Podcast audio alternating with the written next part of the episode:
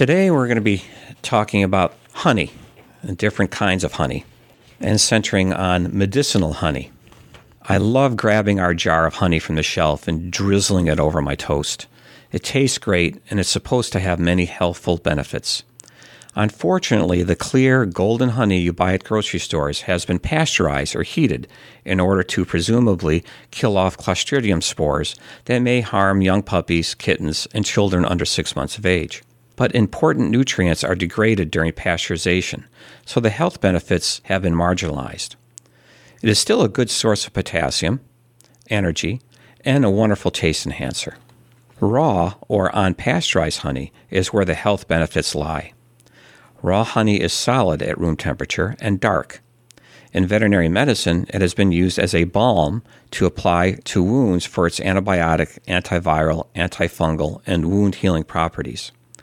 Raw honey can be added to different foods as a food supplement for vitamins, minerals, antitoxins, glucose, and proteins.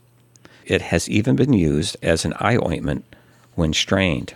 A third kind of honey is referred to as medical grade honey. Manuka honey is the most common type of medical grade honey, or MGH. It is derived from the Manuka tree flowers in New Zealand. It contains a high level of antioxidant phenols, or called the unknown Manuka factor, the UMFs. Medical grade Manuka honey needs to have greater than 10% of UMFs. It comes as a gel, or it is impregnated in gauze or sponges. It has been shown to enhance the immune system at the site of the application due to arabinogalactans, which is an immune stimulator.